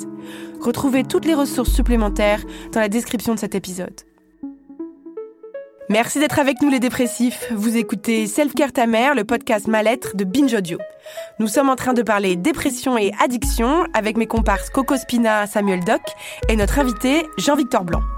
Alors, un autre aspect que j'aimerais qu'on aborde tous ensemble, qui moi me fascine dès qu'on parle de questions de médicaments, de, même de produits psychotropes, de drogue, c'est Comment est-ce qu'on arrive à créer artificiellement des émotions? Tout à l'heure, on parlait des anxiolytiques. Moi, on m'a déjà prescrit des anxiolytiques, donc euh, des types Xanax. Et je trouve qu'il y a quelque chose, surtout quand on n'en prend pas souvent, en plus ça marche tellement bien, qui est incroyable. C'est-à-dire que un quart d'heure avant, le monde est un enfer, on est en panique, on n'arrive pas à se calmer, puis tout d'un coup, rien n'a changé, mais tout est moins grave. Et et je trouve que moi, ça me plonge dans des abîmes de perplexité de me dire où est la réalité de ma pensée si je peux autant l'influencer. C'est une question qui est très intéressante. Alors après, euh, l'idée, euh, par exemple, si on prend l'exemple de, de l'anxiolytique, c'est que finalement l'anxiolytique il va euh, diminuer un niveau d'angoisse et globalement il va euh, changer la perception, le rapport qu'on va avoir au monde dans un sens où euh, globalement ce que ce que la plupart des patients décrivent ça va être c'est un peu ce que tu décris une certaine indifférence, c'est-à-dire que on a conscience la situation n'a pas évolué et pourtant on la vit de manière différente. Ça c'est une expérience qui est intéressante et qui pour le coup doit être accompagnée d'un travail de psychoéducation, d'un travail finalement de thérapie, d'accompagnement, qu'on soit médecin ou ou bien évidemment euh, euh, psychothérapeute, mais dans le cadre de la prescription. Parce qu'en fait, l'idée, ça va être de dire, bah voilà, en fait, quand ça va bien, euh, c'est ça un peu le, le, standard à laquelle on devrait arriver. Et notamment quand ça soulage de manière provisoire des symptômes, c'est important d'avoir ça en tête. Après, ce qui est problématique avec les anxiolytiques, qui, je le rappelle, sont totalement différents des antidépresseurs, c'est que cet effet va être très... en quoi ils sont différents? C'est peut-être le moment d'expliquer la Bien différence. Sûr. En fait, on va avoir un traitement d'un côté qui va être les antidépresseurs. Les antidépresseurs, quand on prend une fois un antidépresseur, ça fait rien. Globalement, c'est pas euphorisant, ça n'y a pas d'effet bien-être. Globalement, ça ça va pas avoir d'effet. Pour qu'ils soient efficaces, les antidépresseurs, il va falloir les prendre tous les jours et les premiers effets vont apparaître au bout de 10 à 15 jours. Donc c'est assez long, ce qui fait que globalement, c'est pas une très bonne drogue. c'est ce qui fait que euh, les antidépresseurs, ils se revendent pas euh, à la sauvette dans la rue. Il n'y a pas de trafic d'antidépresseurs parce qu'une drogue dont qu'il faut prendre pendant 15 jours pour avoir un effet, euh, globalement, c'est pas très sur le marché de la drogue, c'est pas très séduisant par rapport à d'autres produits que, tout le monde connaît. Pour le coup, l'anxiolytique, donc cette famille de, de médicaments, ça c'est vraiment, faut les voir un peu plus comme par exemple un, un doliprane, c'est-à-dire c'est quelque chose qui va avoir un effet très fort sur l'angoisse en l'occurrence, mais euh, qui va pas durer du tout dans le temps. Un anxiolytique, ça va durer quelques heures, une dizaine d'heures maximum. Mais si en dessous de ça, euh, on traite pas l'origine. S'il y a une origine, s'il y a un facteur de stress, on prend euh, un anxiolytique parce que euh, on est très stressé de prendre l'avion. Bon, globalement, ça peut faire le job. on se sent du coup pas stressé pendant 10 heures. Pourquoi pas si on prend pas l'avion tous les jours Bon, et eh ben à ce moment-là, il n'y a pas de risque de dépendance. Si par contre on est stressé tous les jours et qu'on commence à prendre un anxiolytique pour diminuer ce truc-là sans traiter la, la cause, pour le coup là, il y avait un risque. D'autant plus que ces médicaments-là les anxiolytiques, je le répète, peuvent, eux, donner une dépendance sur le long cours, c'est-à-dire une perte de contrôle vis-à-vis de la consommation. Samuel J'aimais bien, moi, ce que disait euh, Dolto. Elle disait que le problème des anxiolytiques, c'est de faire des fantasmes et des pulsions, des, interrupteurs sur lesquels il suffirait de presser pour les éteindre. Alors, c'est vrai que c'est une autre lecture, mais ça, la conclusion est la même. La conclusion est la même. C'est, bah voilà, ça y est, je ressens euh, quelque chose qui provient de mon monde interne. Bing, bang, boom, j'avale une molécule et ça y est, ça va mieux. Et c'est aussi ça qui peut augmenter le risque euh, addictif. Ce qui explique que c'est un peu la même chose, euh, avec toute proportion gardée. Euh, quelqu'un qui va euh, se fumer un joint le matin parce qu'il se sent hyper angoissé à l'idée de sa journée, qui se dit que je vais pas y arriver, donc il s'allume son joint pour éteindre cette angoisse-là, ça revient exactement à la même chose de quelqu'un qui va prendre un anxiolytique pour commencer sa journée. La grosse différence, quand même, étant que, un, le Xanax, on sait ce qu'il y a dedans, ce qui n'est pas le cas du, cannabis, et que deux, normalement, même si, bien évidemment, il s'agit pas d'être naïf, fait de dire que toutes les situations sont, sont, euh, sont, idéales. Hein. Mais normalement, c'est une prescription qui est encadrée, qui doit être évaluée et pour lequel, justement, par définition, et c'est les recommandations de la HAS, un traitement anxiolytique ne doit pas durer plus de 4 semaines dans l'idée de justement faire une sorte de rustine, passer un cap difficile, mais ensuite traiter le, le la mais moi, il y a quand même quelque chose qui me fascine, mais après, c'est peut-être parce que je suis trop romantique, de me dire qu'on peut me créer artificiellement des émotions avec de la chimie. Moi, je trouve ça fou. Enfin, c'est le principe mmh. de la drogue aussi, mmh. mais je trouve ça complètement fou. Mais même avec, même avec du langage, je veux dire, il y a eu des expériences réalisées dans les laboratoires de psychosociologie où on faisait venir des gens, on leur montrait des, photos, euh, des fausses photos d'eux, par exemple, petits, avec euh, une montgolfière, et on leur disait, mais alors, est-ce que vous vous rappelez euh, ça? Votre mère nous a ramené ces photos-là. Et la personne disait, oui, oui, oui, alors on était allé là, on était allé là, on avait fait ci pas de molécules, pas de médicaments, et pourtant la personne était convaincue d'avoir véritablement vécu ça. Donc euh, oui, nous, sommes à la fois, encore une fois, des corps et des esprits, et l'étude dont je parle, euh, c'est celle de Elisabeth euh, Loftus, mais ce qui est intéressant, c'est que tout de même, lorsqu'on le sait, lorsqu'on en a conscience, alors on est beaucoup moins manipulable. Et je crois que de manière générale, et ça rejoint ce que tu disais sur l'éducation, il s'agit d'identifier ce qui se joue en nous pour pouvoir différencier ce qui appartient à un certain état, entre guillemets, normal, de ce qui appartiendra à un état falsifié. Mmh. Coco euh, Non, bah moi, ma question, c'était juste de savoir, euh, finalement, est-ce que c'est grave d'être triste? Et par ça, j'entends euh, à quel moment je dois m'inquiéter et consulter et prendre des, des mesures. Euh, est-ce que des fois, c'est pas juste, euh, bah voilà, euh, je suis triste parce que je suis comme ça, quoi. Hmm. Bah, il faut être triste un moment si tu veux être heureuse. Moi, je pense ça. Je suis une usine à citation aujourd'hui, vous avez vu. Et pourtant, il n'y en a même pas. C'est improvisé, freestyle. Je pensais à, à Christeva, à Julia Christeva, qui disait le bonheur, c'est le deuil du malheur.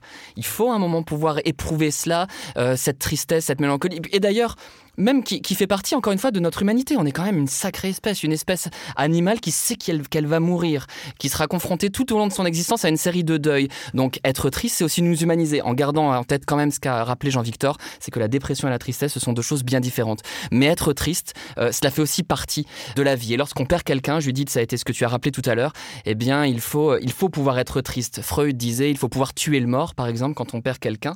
Une formule assez cash, mais efficace. Il faut pouvoir le pleurer si on veut. Si on veut pouvoir le laisser s'en aller, il faut pouvoir le pleurer.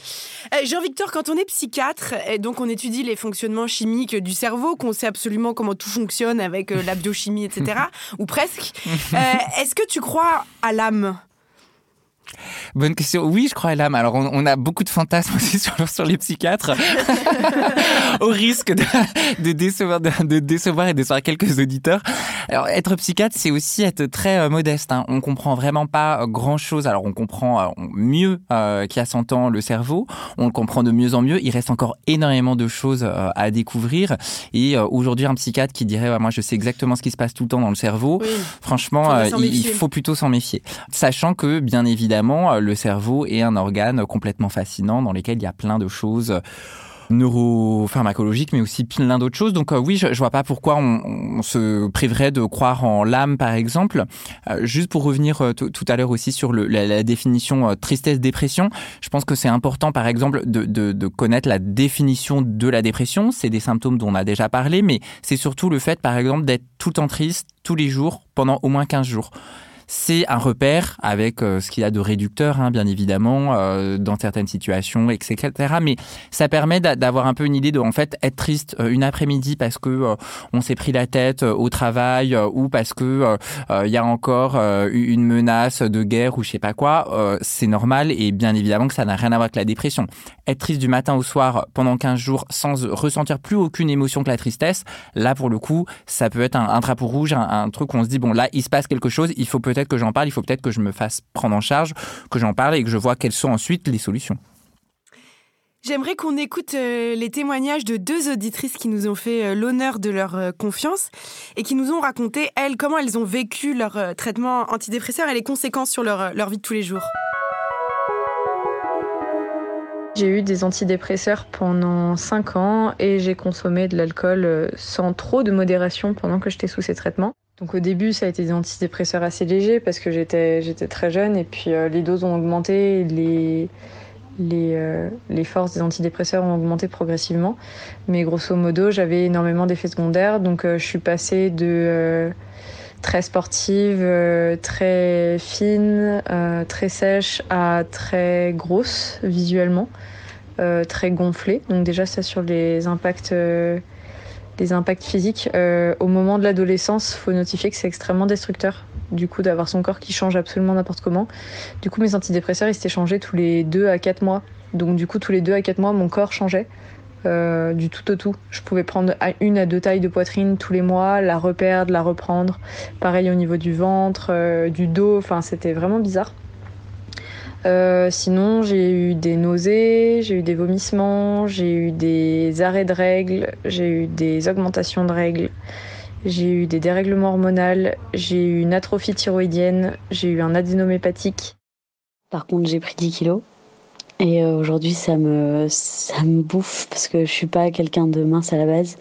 Mais, euh, mais là, ça devient pesant en fait d'avoir ces 10 kilos de dépression qui me suivent depuis plus d'un an. Mais bizarrement, aujourd'hui, je bois plus trop d'alcool. Ça me donne vite mal à la tête. Euh, j'ai plus envie de boire en fait. J'ai envie de, j'ai de. Alors euh, voilà, c'était un témoignage très fort qui pose une question euh, qui me paraît assez importante. On est dans une société grossophobe, clairement. Comment aborder cette question de la prise de poids et des effets sur le corps euh, des antidépresseurs. Hmm. C'est une, question qui est centrale hein, parce que c'est la crainte, euh, les études le montrent, c'est la crainte numéro un, euh, notamment chez les femmes. Alors là, c'est encore un autre sujet des stéréotypes euh, de genre, mais les, femmes vont avoir ça comme crainte numéro un de prendre du poids à cause des antidépresseurs. Il faut savoir que c'est pas tous les antidépresseurs qui font prendre du poids. il faut savoir également que en général, quand il y a une prise de poids, elle se fait dans les premiers mois suivant l'introduction du traitement. L'idée, euh, moi ce que je fais dans ma pratique, c'est de un demander aux, patients concrètement c'est quoi ses craintes vis-à-vis des antidépresseurs? Quelqu'un qui va dire moi je veux absolument pas prendre de poids, et eh ben on va éliminer certains médicaments de euh, des choix euh, potentiels. Si c'est les effets sur la vidéo, ça va être d'autres effets tout traitement peut avoir des effets secondaires. Certains sont totalement tolérables, d'autres euh, peuvent être très gênants. Prévenir ensuite la personne que c'est possible que le traitement lui fasse prendre du poids et que donc du coup il se surveille à ce niveau-là, sans attendre du coup d'avoir pris, euh, que dans les témoignages on, entend euh, prendre plus de 10 kilos. c'est vrai que c'est quand même dommage et, je, en face elle le, disait, clinicien... qu'on n'a pas pu tout diffuser, mais elle disait qu'elles n'avaient rien changé à leur alimentation, hein, ces femmes, rien changé dans ces ça peut augmenter effectivement euh, euh, l'appétit, l'absorption aussi des, des aliments. Euh, mais encore une fois, avant les 10 kilos, il faut pouvoir. Enfin, si déjà t'es en dépression, on te dit de te mettre au régime, c'est pas possible. Bien sûr. Non, non, pour le coup, l'idée c'est de changer de traitement. oui, si ah il y a une prise déjà de 5 kilos, c'est quand même déjà significatif. Je veux dire, on n'attend pas forcément des. des, des oui, on n'attend pas 10 kilos. Non, exactement. après, pour ça, il faut être assez à l'aise avec son prescripteur, son médecin pour en parler. Il faut bien évidemment que le médecin en face soit capable capable de l'entendre euh, et qu'on soit dans une relation de, confiance. Mais honnêtement, au, risque de paraître là aussi euh, peut-être euh, très très optimiste, la plupart du temps, et heureusement, l'introduction d'un antidépresseur, déjà quand l'indication est bonne, c'est-à-dire qu'il y a une vraie dépression pour laquelle il y a besoin d'antidépresseurs, ça se passe très bien. Et les effets secondaires, globalement, pour les personnes, et là c'est pour ça qu'il faut faire attention au côté un peu euh, shaming des antidépresseurs, pour quelqu'un qui euh, a envie de euh, s'enlever la vie, pour quelqu'un qui travaille plus et, du coup s'est réfugié dans les substances, franchement, l'antidépresseur, beaucoup disent ça leur a sauvé la vie et, du coup tolèrent vraiment bien l'antidépresseur. Oui, mais là je suis un peu surpris parce que moi dans mon souvenir, on peut pas prescrire d'antidépresseurs à une personne qui a des envies suicidaires. C'est-à-dire que c'est, en tout cas, la, fois où on m'a dit normalement on peut pas, donc je comprends pas ta remarque. Alors, c'est une très bonne remarque. Là aussi, je, développe tout un, chapitre dans, dans Popepsi sur cette question, sur cette euh, fameuse polémique qu'il y a eu euh, autour de l'effet euh, suicidogène des antidépresseurs. Alors, c'est assez long et complexe, mais globalement, il y a eu une alerte aux États-Unis sur le fait que certains antidépresseurs puissent augmenter les idées suicidaires chez les enfants et les adolescents. Ça a été une polémique qui a été extrêmement extrêmement relayé à grand renfort de euh, reportages, de euh, mise en scène, enfin vraiment très fort et, très choquant, hein, euh, ce qu'on peut bien évidemment comprendre, ce qui fait que il y a eu une chute drastique du nombre d'antidépresseurs chez les enfants. Il y a eu également une chute du diagnostic de dépression chez les enfants. Est-ce qu'il y a beaucoup d'enfants qui prennent des antidépresseurs? C'est très rare. C'est très très rare. Pardon, parenthèse, allez, bien continue, continue. Bien sûr. c'est très rare aux États-Unis, c'est encore plus rare en France. Je crois que c'est moins de 1%. Enfin, c'est très très rare pour le coup heureusement, hein, parce que les indications sont assez rares. Sauf que euh, ce que ça a montré, c'est qu'il y a eu également une diminution de la prescription d'antidépresseurs. Là, c'est une grosse étude américaine qui a été faite, notamment chez les adultes. Donc, en gros, globalement, suite à ça, les gens se sont dit, ah, les antidépresseurs, c'est vraiment un mauvais médicament. Et ce que ça a montré, c'est qu'il y a eu une augmentation au niveau vraiment du pays du nombre de tentatives de suicide liées à cette diminution de la prescription d'antidépresseurs. C'est la première fois qu'on avait une étude aussi forte qui montrait que globalement, à l'échelle d'un pays, ce qui veut bien dire qu'en derrière, il y a des situations individuelles, mais moins prescrit d'antidépresseurs, plus il y a de personnes qui ont des idées suicidaires. C'est quand même pas rien. Donc, euh, ce qui montre l'efficacité de ce traitement, sachant que l'espèce de double injonction de attention, quelqu'un qui est suicidaire, on va pas lui donner d'antidépresseur, c'est un peu marcher sur la tête parce qu'en fait, le risque suicidaire, c'est le risque majeur de la dépression. On sait que quelqu'un qui a des idées suicidaires va avoir beaucoup plus, enfin, quelqu'un qui est atteint de dépression va avoir beaucoup plus risque de euh, mettre fin à ses jours. Donc, en fait, c'est comme si on dit, euh, après un infarctus, faut pas donner le traitement de l'infarctus parce que peut-être qu'on va avoir un autre en fait, mmh. ça fait partie de, pourquoi est-ce qu'on donne dans beaucoup de cas un antidépresseur. Ok. Samuel, sur le corps, toi, tu, tu me disais que c'est aussi patients qui prennent des antidépresseurs, c'est quelque chose qui les travaille beaucoup aussi, la question de changements corporels. Oui, beaucoup. Alors c'est vrai qu'en plus c'est compliqué sur le plan professionnel parce que je crois que, une, et là je pense que tu, tu seras d'accord avec moi Jean-Victor, une thérapie réussie c'est une thérapie qu'on appelle bifocale. C'est-à-dire que d'un côté le psychiatre prend en charge le corps euh, et en règle générale souvent un psychologue prend en charge l'esprit. Et c'est vrai qu'on est dans une position assez complexe parce que nous on reçoit très souvent les patients dans le cadre d'une thérapie par la parole, c'est-à-dire que ça va être toutes les semaines, pendant des mois. Les psychiatres les voient quand même beaucoup moins souvent. Et nous, on est un peu démunis aussi sur ce qu'on peut leur apporter comme euh, information. Mais ce qui est certain, c'est que, euh, et là je rejoins tout à fait sur ce que, disait euh, Coco, c'est que bien sûr que quelque chose du narcissisme, c'est-à-dire de l'image de soi-même et de la colonne vertébrale de l'identité, vient être mise à mal lorsque l'on prend du poids et qu'on a déjà une image très dégradée de soi-même. Mais rassurez-vous, tout ça, c'est des choses qu'on peut travailler, que ce soit en éducation thérapeutique, que ce soit en psychothérapie. Et encore une fois, je rejoins Jean-Victor, ça ne devrait pas euh, arrêter euh, la mise en place d'un traitement. Le traitement fait toujours moins de mal. Et de toute façon, lorsqu'on fait une dépression, eh bien, on a une très mauvaise image de soi-même. Donc au final, ça revient au même. J'arrive pas à croire que je suis en train de blaguer là-dessus. Je pense que ce sont mes propres résistances qui viennent s'exprimer. Puisque moi-même, j'avais beaucoup grossi euh, après mon traitement antidépresseur, je dois vous l'avouer. quand on est triste aussi ou quand on traverse un épisode dépressif, on a aussi parfois le sentiment qu'on a envie de nous filer des, cachetons pour nous remettre sur pied euh, assez vite et que nos proches n'aient pas à gérer aussi les conséquences de nos émotions négatives ou n'est pas, moi c'est quelque chose que j'ai vraiment vécu avec le deuil, c'est que tout d'un coup les gens euh, vous détestent, de les ramener au fait que peut-être eux aussi, un jour, ils vont perdre leur père ils vont perdre leur mère d'une seconde à l'autre comme ça vous est arrivé. Et donc le fait de, leur, euh, de vous parler, eh bien, ça leur ramène tout simplement à la possibilité que ça existe, c'est possible, et que ça arrive même à des gens normaux comme, bah, comme moi. Et, et donc, c'est quelque chose qui était, que moi j'ai constaté et que tous les endeuillés d'ailleurs euh, traversent. Que j'ai, il y a ce très beau livre de cette rabbine brillante, comment elle s'appelle? Delphine Orviller. Voilà, Delphine Orviller qui explique ce que, ce que découvrent toutes les personnes qui découvrent le, deuil, c'est que c'est nous qui après remontons le moral des gens qui nous disent qu'ils savent pas quoi nous dire, qu'on est là, mais t'inquiète, c'est pas grave, c'est déjà gentil de me dire que tu sais pas quoi me dire. Enfin bref. Et je trouve que parfois, y a, on m'avait souvent dit des potes, mais d'ailleurs, on ne devrait pas dire ça entre potes, prendre des antidépresseurs. Enfin, c'est quand même un truc qui se passe euh, dans le cadre d'une consultation euh, médicale. Mais j'avais l'impression qu'ils me disaient ça aussi pour me dire allez hop, redeviens celle qu'on aimait euh, il y a trois mois, celle qui était fun, celle qui, qui, trimba, qui trimballait pas ses valises de, tristesse. Et je me demande si parfois la phrase je veux juste que tu sois heureuse n'est pas aussi à double tranchant et ne veut pas ah, aussi dire je veux pas que tu m'emmerdes avec ta tristesse. Très bien vu. Franchement, ça recoupe ce que je disais tout à l'heure sur le fait que je me suis sentie souvent abandonnée dans des moments de dépression euh, aiguë. Et, enfin bon, j'avais parfaitement consciente que j'étais extrêmement plombante, mais ça va. je suis drôle aussi, quoi. Et évidemment que la perte, euh, la perte dont tu avais fait l'expérience vient questionner le fait que nous allons tous, nous mourir. allons tous mourir, tous, perdre des proches. Et d'ailleurs, Kierkegaard, Kierkegaard lui-même, ce grand philosophe, disait nous n'avons pas le choix d'être mélancoliques parce que nous allons mourir. Donc effectivement, il y a quelque chose d'un universel humain qui peut-être peut être nommé mélancolie, dépression, ou peut-être ne peut pas être nommé. Il y a peut-être pas forcément même besoin de le nommer au final. Euh, je veux dire, moi, je, quelques instants, je pense à, toutes les expériences artistiques, littéraires qui sont nées de la mélancolie, qui sont nées de ces blessures-là. C'est quand même absolument remarquable. Au Japon, c'est une culture, le wabi-sabi. Enfin, on peut aussi rêver ces états-là. Voilà.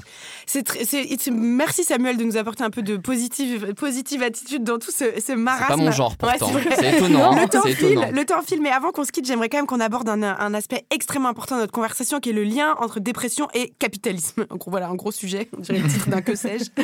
Mais euh, dans ton livre, Jean-Victor, tu cites une statistique que je trouve particulièrement éloquente. Tu expliques qu'une augmentation de 1% de la pauvreté accroît de 10% l'usage des opiacés. Explique-nous. C'est une étude qui a été menée par des économistes, notamment, enfin pas du tout des psychiatres pour le coup, donc, euh, comme quoi, et notamment dans le cadre de l'instauration du RSA, qui n'a pas été euh, au même moment partout en France. Et donc ils ont comparé les régions dans lesquelles ils ont mis en place le RSA et les régions dans lesquelles ils n'ont pas mis le plein sur le RSA. Et globalement, ils ont montré de manière complètement euh, observationnel. Je veux dire, il y, avait aucun. Euh, ils ont mis en valeur, en, relation, pardon, d'un côté la prescription d'opiacés euh, dans une région, avec le fait qu'il y ait eu ou pas le, le euh, la mise en place du RSA, et donc finalement l'évolution du, nombre de personnes évoluant dans la précarité. Et on voit qu'il y a un lien qui est organique, direct entre c'est la pauvreté et la consommation d'opioïdes. Et ça, c'est une étude qui est française, ce qui vaut le coup quand même d'être noté, puisqu'on sait, on a énormément parlé de la crise des opioïdes aux États-Unis emporté. Les opioïdes, c'est les médicaments. C'est les médicaments, exactement.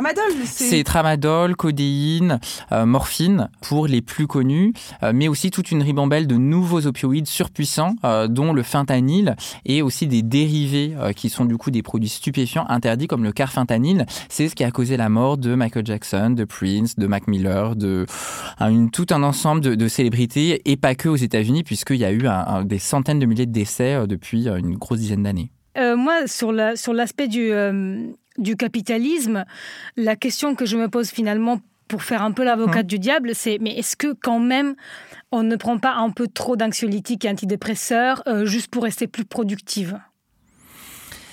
C'est une bonne question, mais honnêtement, c'est une question qui là, de coup, devient un peu sociologique, philosophique. Mais finalement, euh, le, le, problème principal, c'est celui de la précarité. Finalement, le problème principal, c'est celui de, de, de, de, personnes qui en sont résous à ça, euh, puisque à la fois il y a des, des facteurs individuels, mais on l'a vu, il y a aussi des facteurs euh, sociaux.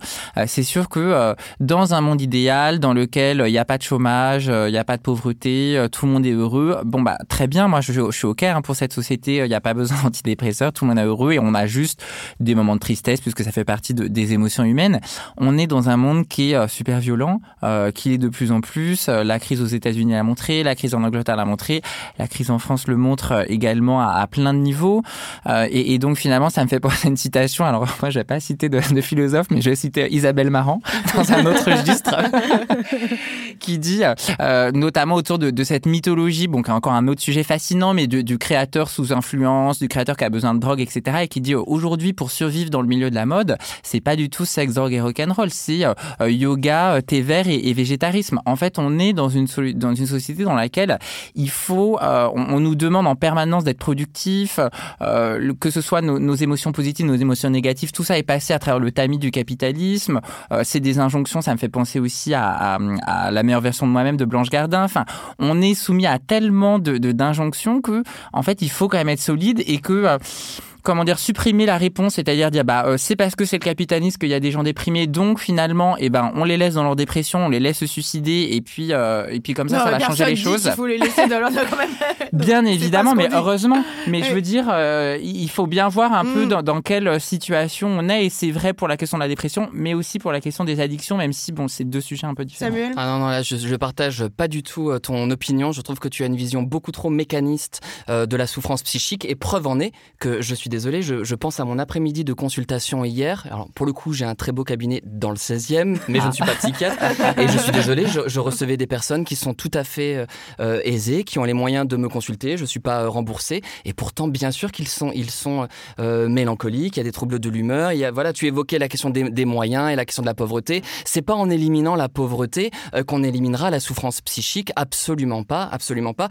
de la même manière que sur la question des collections, du créateur. Moi, j'ai des, des patients qui travaillent, j'en ai deux auxquels je pense et que je, salue s'ils écoutent l'émission, euh, qui font les collections, euh, euh, voilà, et qui se couchent à 3 heures du mat, qui se lèvent à 6 heures, ben oui, oui, ils tiennent avec la cocaïne, ils tiennent avec des opiacés, ils tiennent avec tout un tas de substances pour tenir la courbe effrénée de la productivité. Donc ça, c'est une, énorme catastrophe. Après, par rapport à ce que tu disais, Coco, moi justement, je pense qu'on n'échappe pas au philosophique, on n'échappe pas au sociologique, justement parce que nous ne sommes pas que des corps et parce qu'on est des humains, que nous grandissons avec un langage, que nous grandissons avec des pères au milieu d'une communauté humaine on voit quand même quelque chose dans ce que nous nommons post-modernité après la Seconde Guerre mondiale, quelque chose d'un avachissement, d'un affaiblissement du lien, du lien social, d'un retranchement sur le narcissisme, sur l'individualisme, une difficulté à se lier, une surconsommation d'images. Alors effectivement, on ne devient pas dépressif pour autant, mais tout ça peut considérablement nous fragiliser. Comment trouver sa place dans un monde où finalement il ne s'agit euh, que de consommer, que de consommer des images, que de consommer du sexe, que de consommer des voyages, que de consommer des fringues? Je veux dire là, l'hémorragie du sens dont nous parlions en début d'émission, elle est bien là. Je pense à Guy euh, Birenbaum qui a écrit un livre qui s'appelle Une dépression française et où il raconte et où il fait le lien justement euh, entre sa dépression et justement cette perte absence de référentiel autour de lui. Donc bien sûr que euh, c'est pas parce que le monde va mal qu'on fait une dépression, mais il s'agit quand même à un moment de pouvoir mettre la civilisation sur le divan. Oh, dernière question, Coco.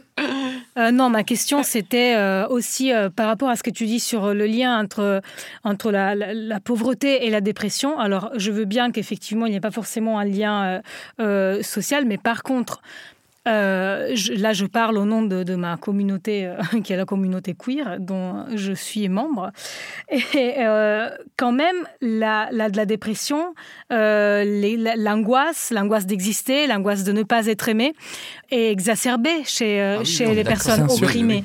Et alors souvent, on fait le raisonnement inverse, c'est-à-dire qu'on va nous traiter de marginaux et marginales, de personnes peu fréquentables, parce que euh, évidemment qu'on a des problèmes de santé mentale, on est des personnes euh, polytraumatisées, violentées, brutalisées, euh, mais j'ai quand même l'impression que la dépendance fait des ravages dans ma communauté et que la dépression reste quelque chose de, de, de, de, typique de certains profils. Même. C'est tout à fait vrai et c'est vrai que c'était la réponse que, que j'allais donner. Euh, on sait quand même, et, ce serait un peu euh, dangereux de nier ces effets systémiques, euh, on sait que les personnes racisées, que les personnes non hétérosexuelles, que les personnes précaires, en fait, que toutes les personnes qui sont victimes de plus de violences sont beaucoup plus à risque de faire des dépressions, d'avoir des addictions, d'avoir des psychotraumatismes, même si, encore une fois, il ne s'agit pas d'être dichotomique. Ça ne veut pas dire qu'il n'y a pas de gens riches, blancs, hétéros qui font des dépressions, hein. mais on est beaucoup plus à risque de faire une dépression si on est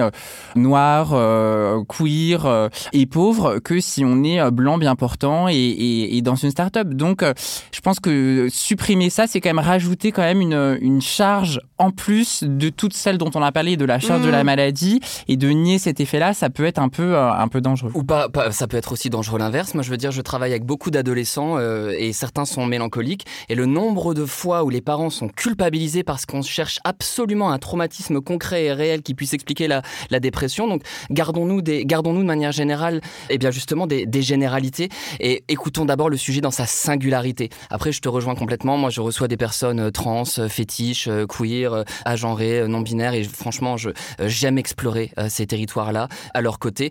Mais il s'agit encore une fois de reprendre la personne dans sa trajectoire intime et dans sa trajectoire collective et de pas l'enfermer justement dans une étiquette. Voilà, parce qu'on peut aussi être gay et heureux et je le suis. Bah voilà, magnifique, magnifique mot de la fin, Samuel. Un grand, un immense merci d'avoir été avec nous pour ce premier épisode de Self Care ta mère. Merci à mes acolytes Coco Spina et Samuel Doc. Merci à notre invité Jean-Victor Blanc. Chères âmes tourmentées, c'était un plaisir. On espère que vous avez autant aimé que nous cet épisode. Un immense merci à notre chargé de production Charlotte Bex et à nos réalisatrices Alice Nina, Elisa Grenet et Quentin Bresson.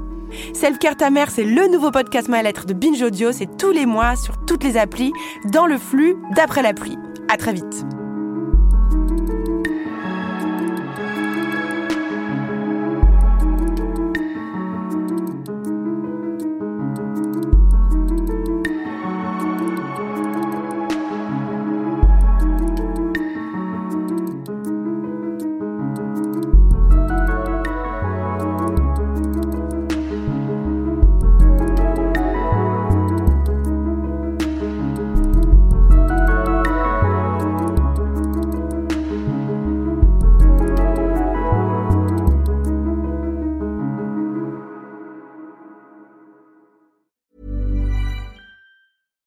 I'm Daniel, founder of Pretty Litter. Did you know cats tend to hide symptoms of sickness and pain? I learned this the hard way after losing my cat, Gingy. So I created Pretty Litter, a health monitoring litter that helps detect early signs of illness by changing colors, saving you money and potentially your cat's life. Pretty Litter is veterinarian developed, and it's the easiest way to keep tabs on your fur baby's health right at home. Go to prettylitter.com and use code ACAST for 20% off your first order and a free cat toy. Terms and conditions apply. See site for details.